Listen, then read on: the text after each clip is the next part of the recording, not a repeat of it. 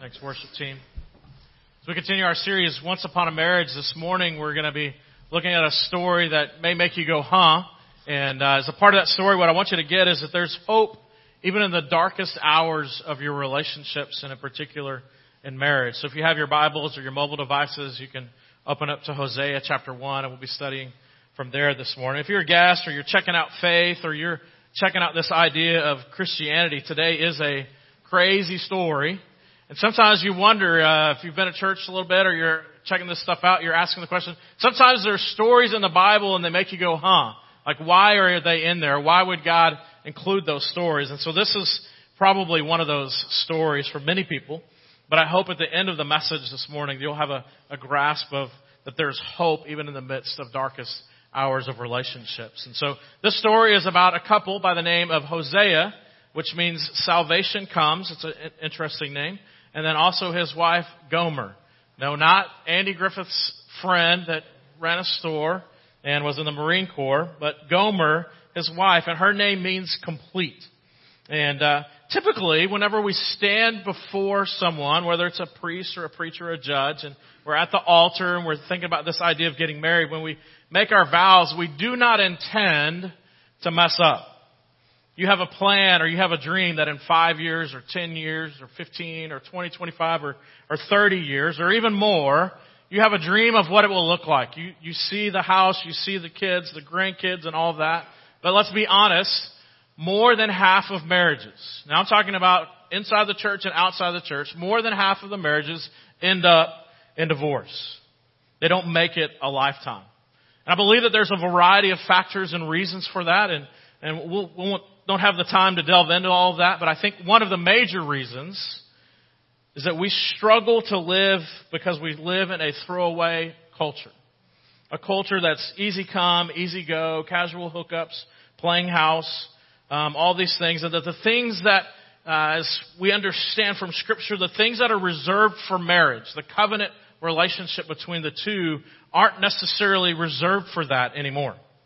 And so that the difference between dating and courting and marriage, there's, there's a, a blending of those things and there's not a clarity of the difference. And so when you carry someone across the threshold, that many times you're th- carrying them across the threshold to a house and you've already experienced much of what marriage is, what, much of what marriage is. And so it's just literally a, a exchange of rings and a little ceremony. I'm going to Give you bonus material, okay? It's kind of like that little piece of gum you get with your pack of cards in the old days. Some bonus material for you. You can write notes on this. This is the deal. First thing, young people. God is not surprised that sex is incredible. Okay? Y'all write that down, take note. God is not surprised that sex is incredible. He created it. He had a pure joy for us. It is incredible stuff. Single adults. God is not surprised that sex changes the relational bond between two people. Because when two become one, there's a bond that happens that's unbreakable. And so now the relationship becomes distorted outside of the covenant relationship. So again, God has designed something beautiful for us in the confines of marriage is where it is experienced best. And here's what I'll tell you as well. Young adults, newly married adults, whatever, sex only gets better with time. It only gets better with time because of the intimacy value, because of the ability to communicate, the ability to talk, the ability to fail, the ability, all within the confines of the marriage covenant creates sexual behavior, intimacy between two people that does not get better than that because there's not shame, there's not regrets, there's not worries, there's ability to truly be intimate and vulnerable with one another in that setting. And that is the beauty of the sexual intimate relationship together. I know I sound like an old fuddy duddy. Right? I know, I get it. Many of you are married now or want to be married one day and and you're going to run in and face some bumps in the road. And that the normal logic in a throwaway culture is to run away because it's difficult. It's not easy. And when things get tough, we want to run somewhere else and not deal with it. But what I want to do today is for us to look at a story with Hosea and Gomer that is extremely painful. Extremely painful. Adultery is involved, but it's very beautiful at the same time. we will see that there is, even with the good reason because of adultery, that there's reason for divorce. Oftentimes, to walk through the valley of trouble, God has something different for us. So this morning, as you open up your Bibles to Hosea chapter 1, we're going to be looking at this couple with funny names. Hosea and Gomer. It's right after Daniel. It's right before Amos. So as you look there, as you turn there, I'm going to give you a little bit of context. This is about 750 years before Jesus, okay? And so at the time, the leader of the northern kingdom, there were two kingdoms. There was the northern kingdom and there was the southern kingdom. And in the northern kingdom, there were the ten of the tribes. And in the southern kingdom, there were two tribes. And so the northern kingdom was experiencing, under Jeroboam II, was experiencing a great amount of prosperity. There was a great amount of wealth. And so as typical, whenever there's great amount of wealth, whenever you look throughout history, whenever a nation or peoples get wealthy, their morals begin to wane and to drop. And So again, I think if you look through history, you can see even some of that happening in our culture, that as we've prospered as a nation, our values, our core values have changed and are under attack. And so as money increases, our spiritualness, our spiritual desire to know God and be in relationship with God decreases. And as the Bible talks about it, we pursue idols and we pursue adulterous affairs. And so that's what we're going to see here. And so God, in the midst of that, raised up a guy by the name of Hosea, who was a prophet. And he was given a very unique, specific call for a specific time and was given a difficult task and that there are times for us as followers of Jesus that there are things that God asks us to do that may make us go, huh, and why in the world? And this is definitely one of them. So in Hosea chapter 1 verse 2 it says this, this is Hosea's call. When the Lord first, spoke to Hosea, he said this to him, go and marry a woman of promiscuity. Now, the Old Testament word, the Hebrew word for promiscuity, literally means go marry someone who has the characteristics, who has the character of a past, who is promiscuous, a harlot, and a prostitute. So, God is asking something very unique of a man of God. Now we don't know the theo- theologians discuss and fight over these different things and, and they don't know if it was that she was already a prostitute or that the red flags of her character were as such that this was going to happen later on in the relationship. And so we kind of got that. So all we know is that in the future, she's going to struggle. So go and marry a woman of promiscuity. And then let's add to that, and that she is going to have children out of that promiscuous relationship. So she's going to have children, and children are going to be in your house that are not your children. Why? Because I want the people to see that the land that they're living in is committing blatant acts of promiscuity by abandoning the Lord. So, Hosea went and married Gomer, the daughter of Diblaim, and she conceived and bore him a son. So let's put it like this. The two are starry-eyed and dreamy-eyed. They're at the altar. They're excited about getting married and nothing has happened and broken their relationship to this point. So Hosea and Gomer are standing at the altar and all the hopes and dreams that a married couple have are before them.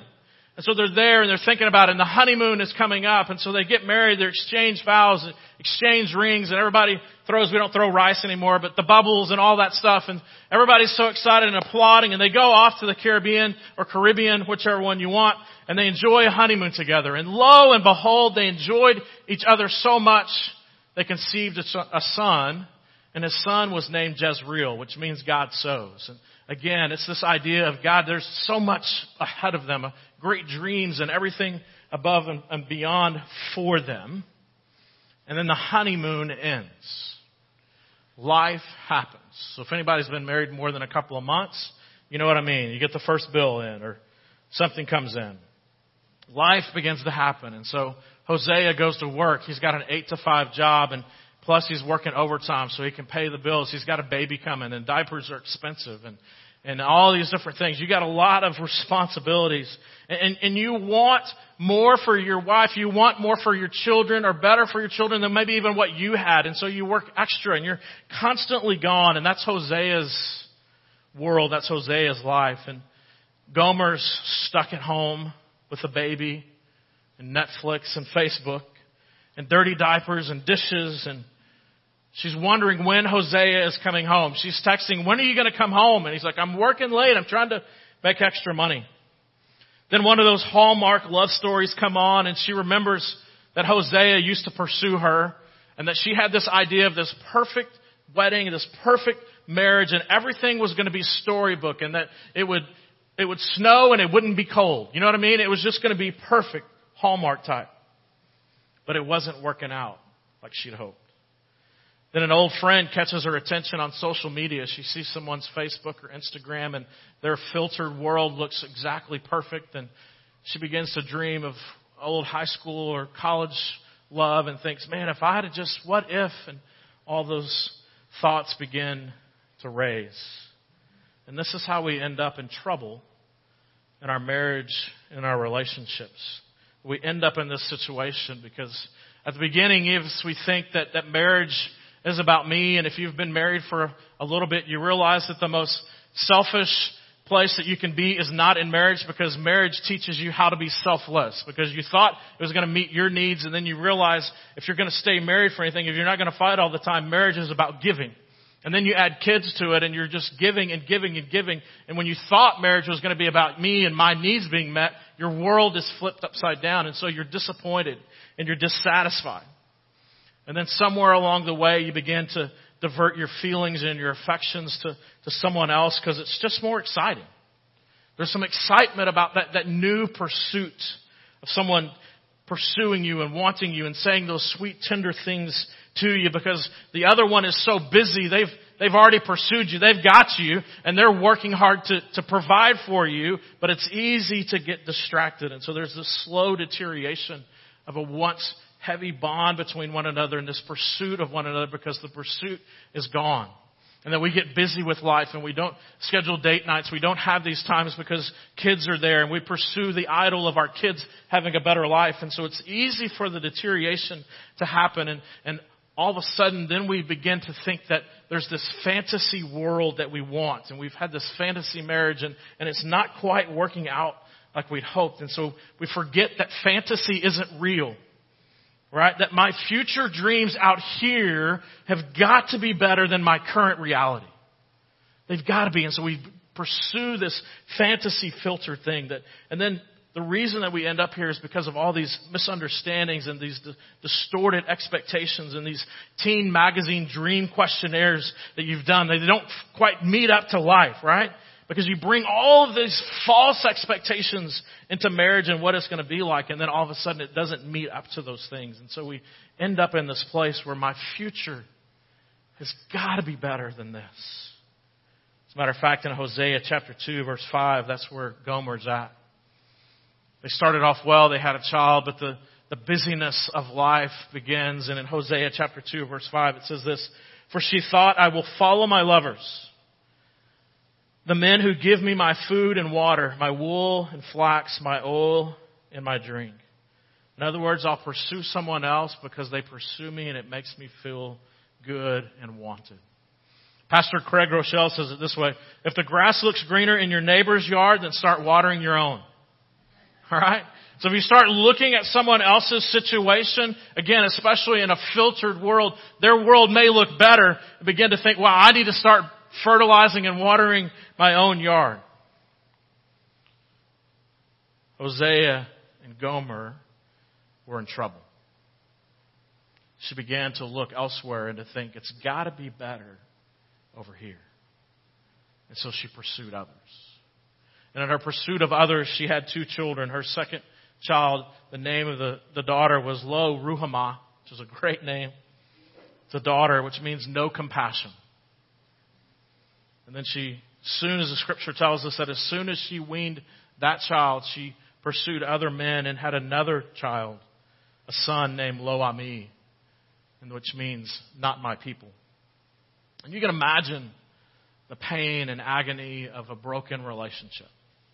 Whether it's adultery, physical adultery, emotional adultery, whatever it is. We live in a world where there's more adultery now through Facebook and Instagram and all this stuff than ever before because people think that there's a better future than their current reality and forgetting that all that stuff is filtered. And so the pain and the agony of, of adultery and of a broken relationship is a real thing. It's, it's life for us. And, and so many times in church we kind of run away from it, but, but it's reality. And so what is a natural response to this? Well, what would God's response be? In Hosea chapter 2, we see in verses 8 and following that, see, God responds in anger. A righteous, jealous anger.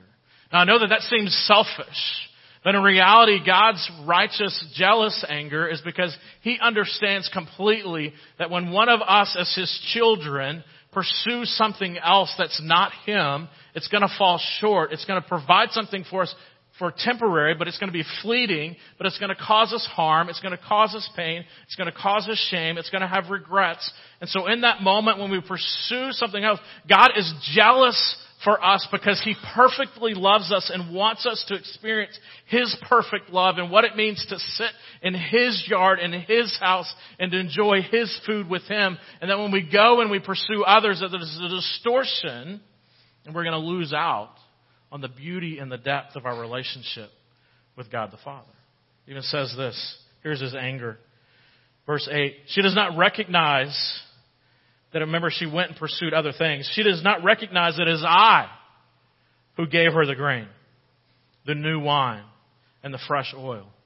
It is I who lavished her with silver and gold, which they used to even worship false idols through Baal. Therefore I will take back my grain in its time and my new wine in its season. I will take away my wool and my linen which was used to cover her nakedness.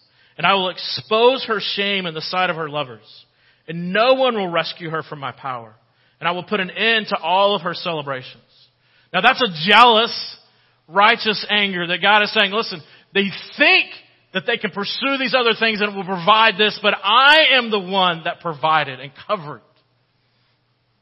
But, God being God, we see in verses 14 through 15, not his anger, righteous, jealous anger, turns to pursuit. That he understands that because of his perfect love, that he's, he's jealous for our affections and that we've pursued others, but in this moment he flips it and he says, I want to allure, I literally want to pursue my loved ones. Verse 14 and 15. Therefore I am going to persuade her, or literally allure her, or woo her, and lead her to the wilderness or desert. In other words, I'm gonna, I'm gonna woo her and we're gonna walk into the desert together, into the wilderness, where there's no one else, where there's no distractions, that it's just the two of us. I don't know if you've ever been in this place where you've had a conversation with someone and the conversation is so good and you're so enthralled in that conversation that the rest of the world and the chaos of the world is going around, around you, but it just was the simpleness of just the two of you in conversation. You don't even realize that everything else, because everything else is seemingly stopped because of this conversation. And that's the image here is that, that God is going to allure us and woo us and pursue us and take us to the place of the wilderness so that He has our full attention, our hearts, our eyes, our minds. Everything is fully focused on Him. Why? Because He wants to speak sweet, tender words into her ear, those sweet nothings into her ear. And then He says, there, I'll give her her vineyards back. Not just a cup of wine, but I'm going to give her all of the vineyards and I will make the valley of Achor into a gateway or a door of hope. You might want to underline that valley of Achor. It literally means the valley of trouble. The valley of trouble. And I'll come back to it. And there, in that valley of trouble, she gets to the door of hope. She will respond as she did in the days of her youth. As in the days when she came out of the land of Egypt. She came out of a place of slavery and of bondage.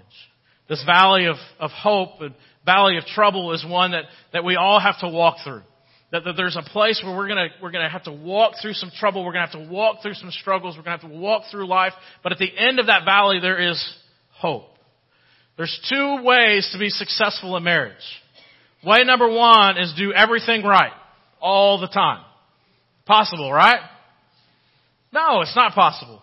You know, you might have the perfect wife, you might have the perfect husband, but you're never going to be right all the time. The two of you together are going to have different ideas, different agendas because we're naturally, we're selfish and we want what we want, when we want it, how we want it. And so you're never going to be perfect.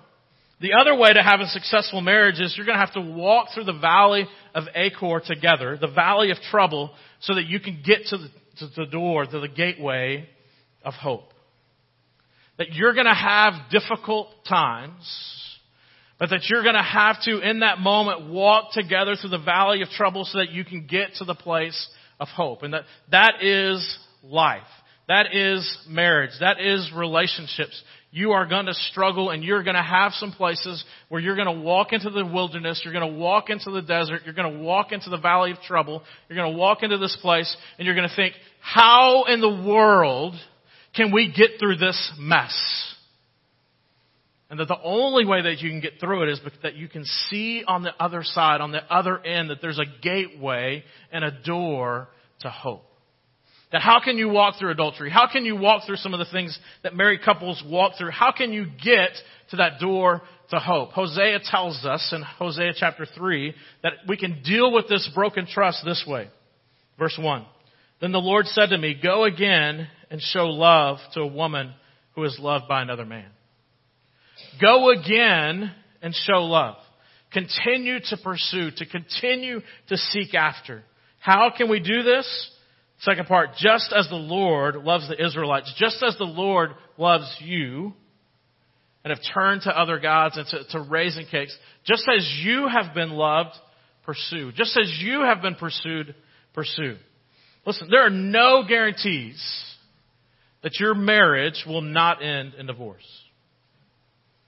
You can do everything right, and you still end up divorced.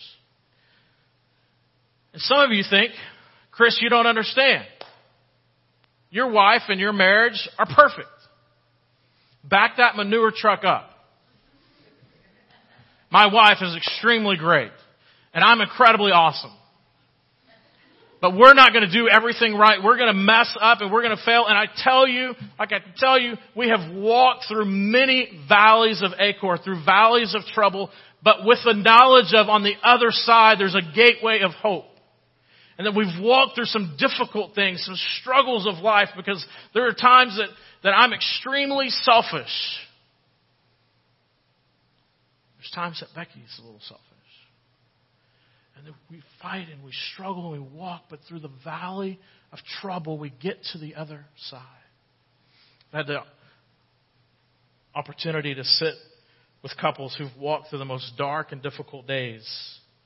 And they've walked through this valley of the road, this valley of Achor, this valley of trouble.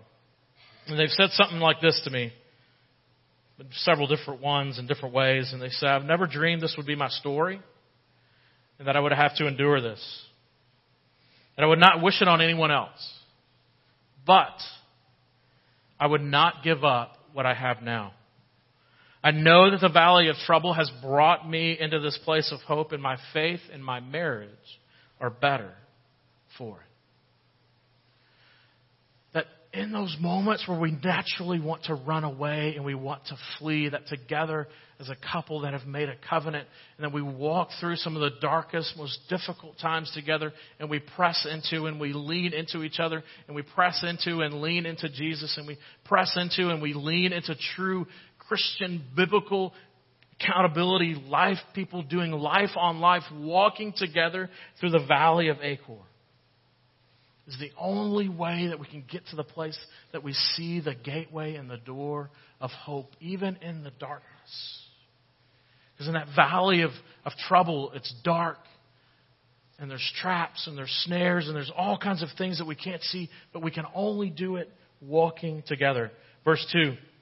So this is what Hosea did. So I bought her. Listen, she had not just become a promiscuous wife. She was literally owned by another man who was selling her and that he had to, their relationship was so far gone, he had to collect his money, he had to collect what he had to go buy his woman back and to bring her back into his household. And that, that, that is what God has done for us, that we have been so far gone from Him that we think that we are better, that we think that we have wisdom, we think that we know how to do life so much better, and we pursue all these other things that are fleeting. And God says, you are worth, I am going to go sell what I've got, I'm going to give the most precious thing that I have in the person of Jesus Christ to bring you back into the household with me. And that walking through the valley of trouble, that he would walk and say, You are my wife. and bring her back. It can be easy. Here's what he says to her You are to live with me many days. You must not be promiscuous or belong to any other man, and I will act in the same way to you. In other words, they stood before each other at the altar before God and recommitted to covenant together.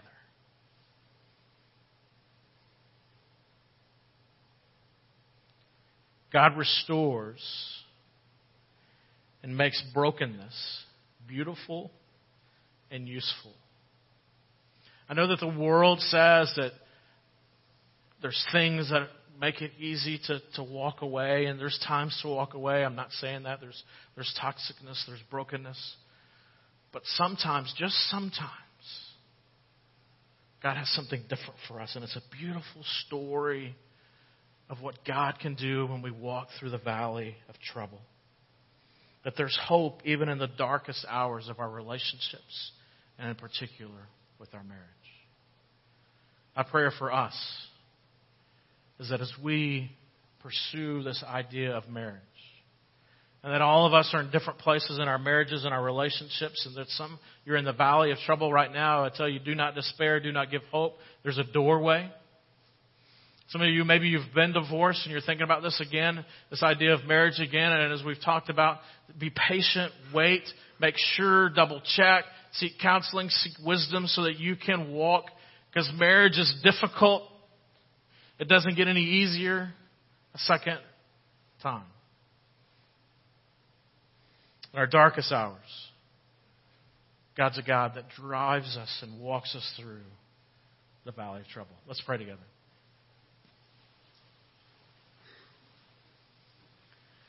Dearly Father, thank you for this story. To give us hope, even in the most difficult of relationships, the most difficult of marriages, that there's hope. Father, no matter the depths of our trouble, no matter the depths of our struggles, there's hope. Father, may we be challenged. May we just think deep on this truth that you are a God that deals with brokenness and restores seemingly irreparable things. It's in your Son's name that we pray. Amen.